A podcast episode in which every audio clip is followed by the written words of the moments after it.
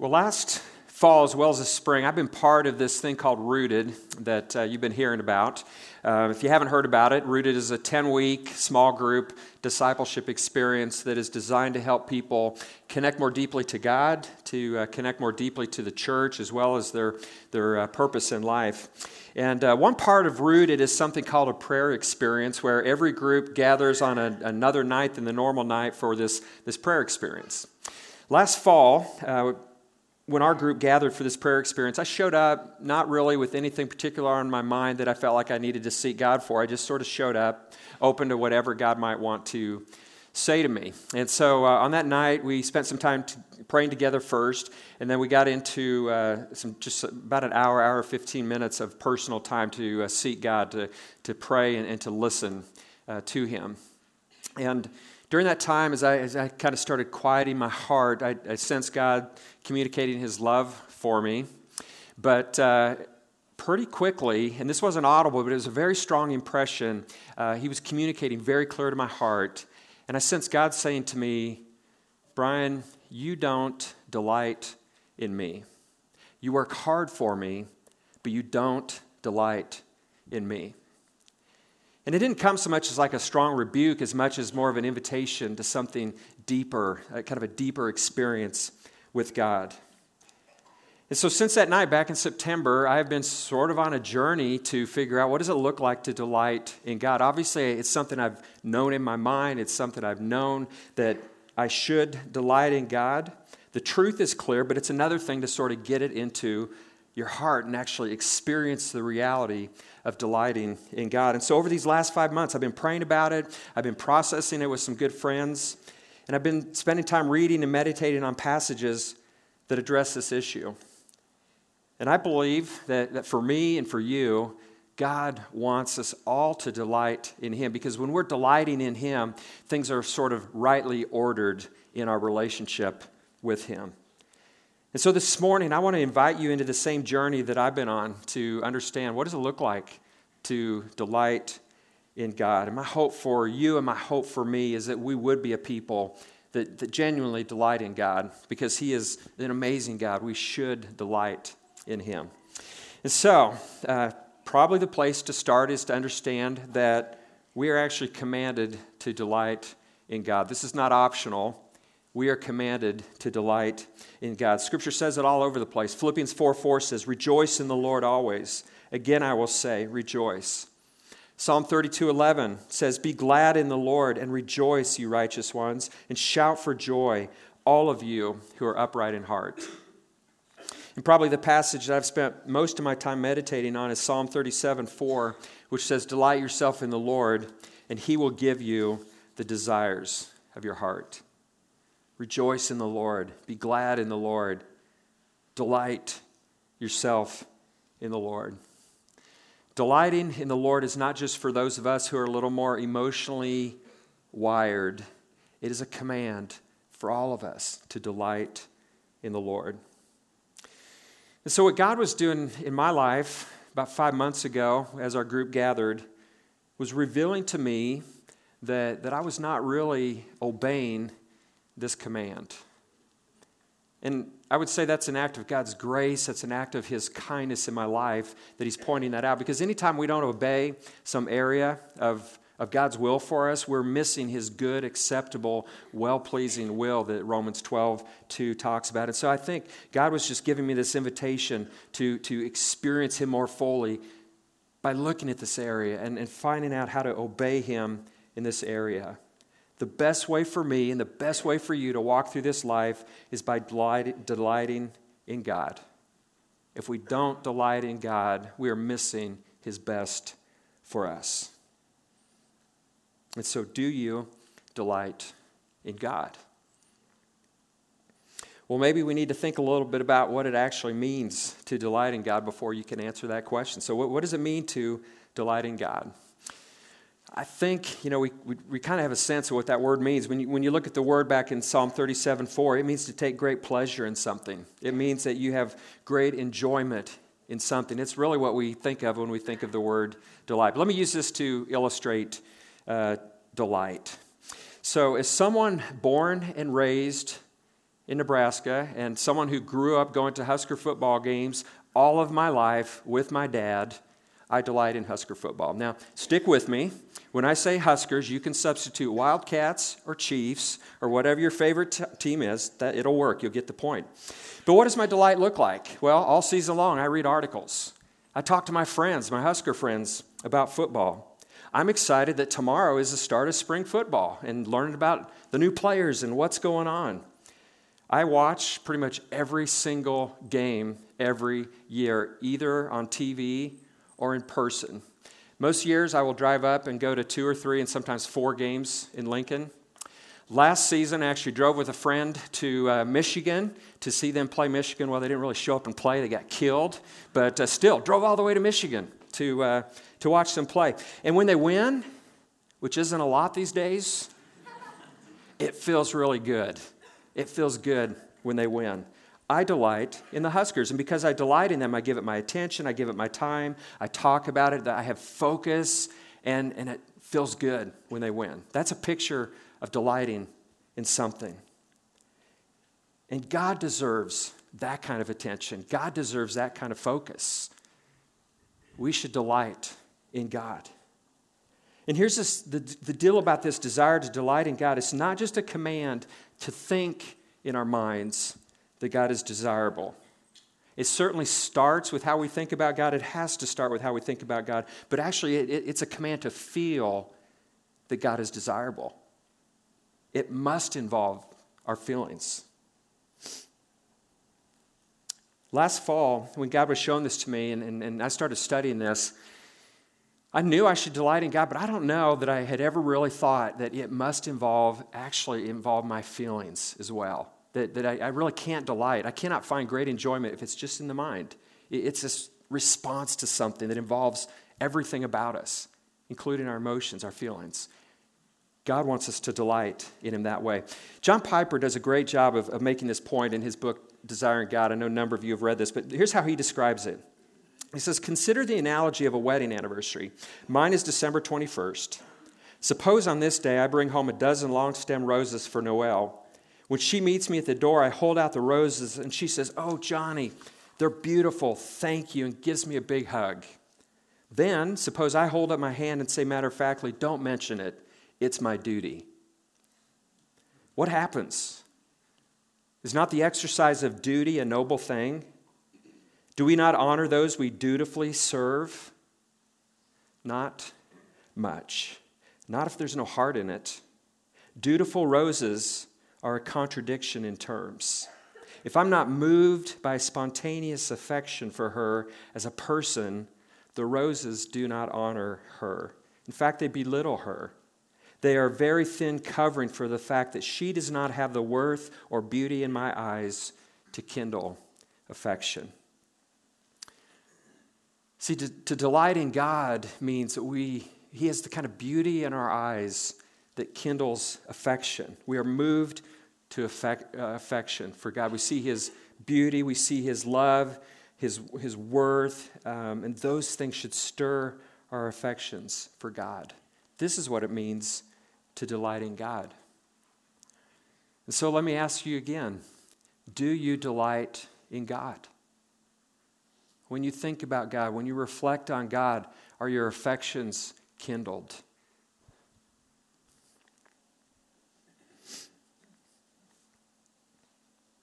Or is your relationship really more dutiful to God? Some of you do delight in God, and I'm glad you do. You're, you're a great model to us, and, and all of us, we, we, we love to be around you. We, we need that, that model. Um, you don't just serve Him dutifully, you have great pleasure in God, and that is right. But some of us, we really do struggle with this. Some of us struggle to delight in God. We, we might have good theology about God, we might work hard for God, but we're missing the sense of delight. We're missing the sense of having affections that are really kindled for God. And so that's what, again, what I believe the, Holy Spirit was impressing on my heart, in that prayer experience, that I was missing that sense of affection that, that, that was kindled in my heart for God. If so, if that's where you're at, if that's where I'm at, what do we do? How do we get to a place where we delight in God in the way that He is worth our delighting in Him? How do we get to a place and delighting in God? I think at the heart of it, it's really about experiencing God. It's really about seeing Him as He really is. Some of us, uh, well, all of us probably have heard about the Grand Canyon, right? And we've seen pictures and we've read descriptions about it.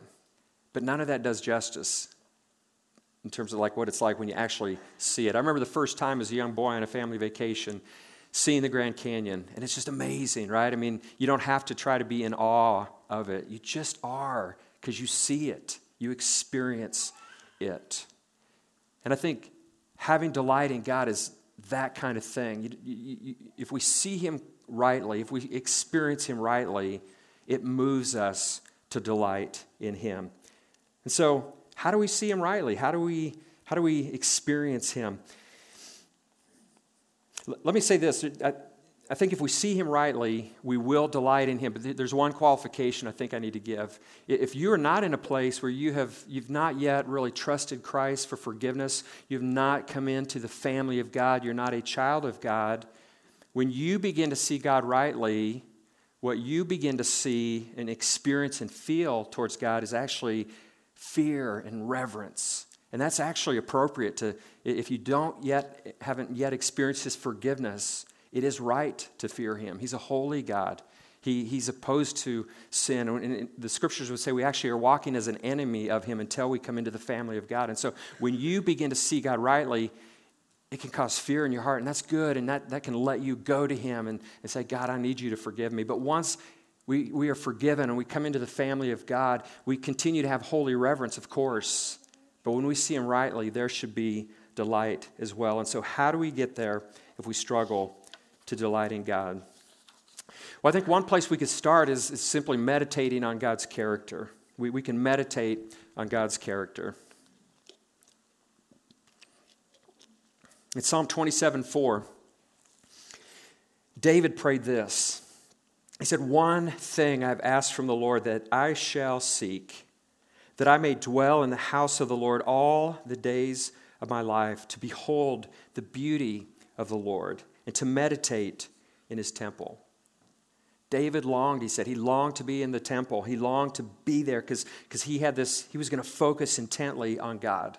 And, and why does he say he wanted to do that? He says, to behold the beauty of the Lord. That word beauty, if you look, a lot of your Bibles will have a little note. It literally means delightfulness. David says, I want to be in the temple to look intently at God so that I could behold the delightfulness of my God. And we need to do the same thing. We can meditate on his character. We can have this focus on God that helps us comprehend the delightfulness of God. So, for me, one of the things I have been meditating on over the last uh, number of weeks and months is, is God's love, um, His love for me. In my mind, I mean, obviously, this is something that I have believed in my mind for years and years. But if I'm going to delight in Him, it needs to get into my heart. And so I've been reflecting on that and been, been thinking about it and praying about it so that it gets into my heart in a way that I experience His love and therefore delight in Him. God is a God of love and faithfulness and goodness and kindness and grace and many other beautiful qualities. Meditate on Him. Think about him. Reflect on his character that you might respond with delight. Another way we see God rightly is, is by meditating on what God has done to save us. Meditating on what God has done to save us. Isaiah 61:10 says, "I will rejoice greatly in the Lord. My soul will exalt in my God, for he has clothed me with garments of salvation. He has wrapped me with a robe of righteousness." Habakkuk 3:18 says, "Yet I will exalt in the Lord. I will rejoice in the God of my salvation." Again, there's delight here, right? Why? Because of the experience of salvation. There's, there's rejoicing.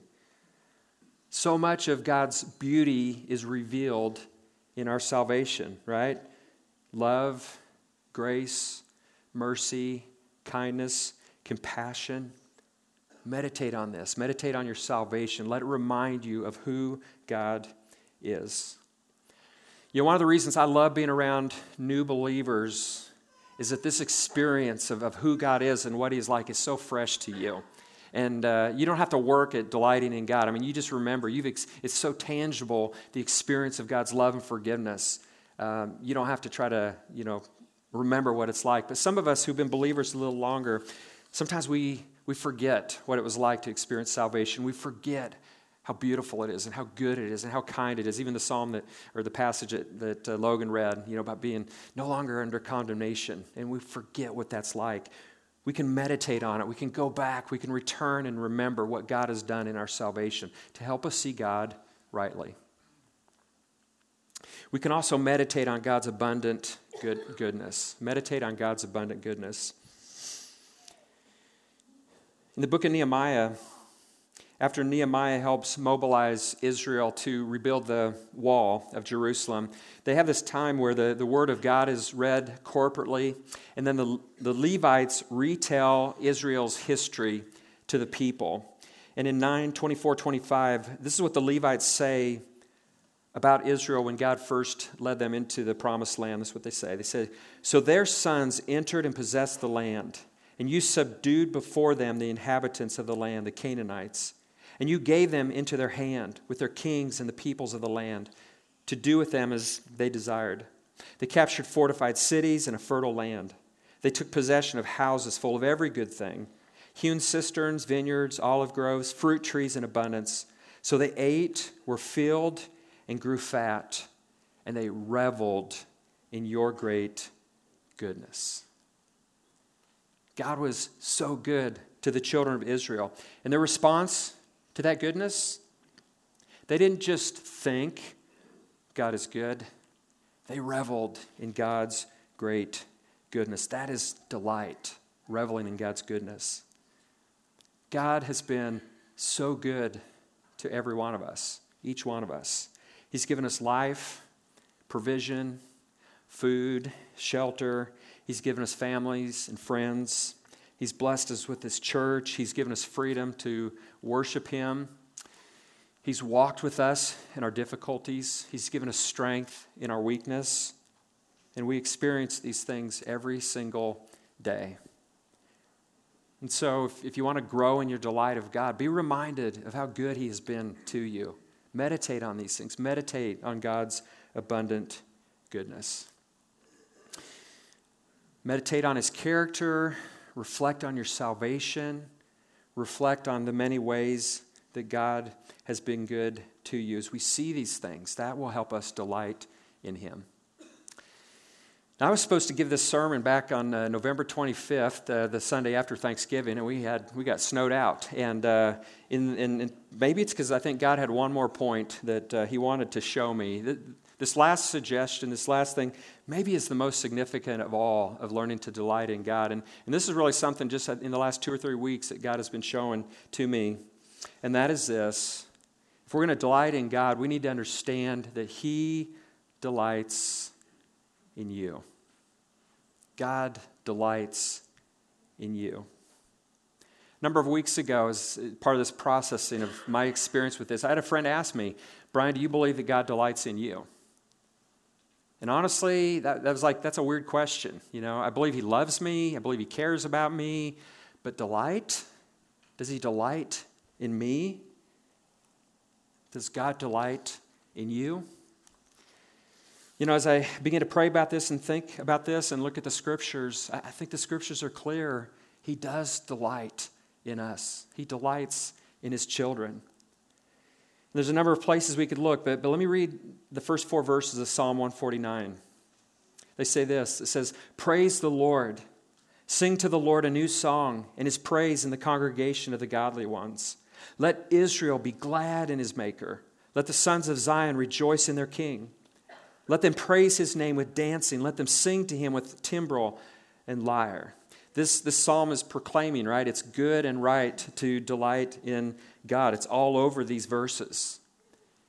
But when you come to verse 4, it gives the reason why we delight in God. Look at verse 4.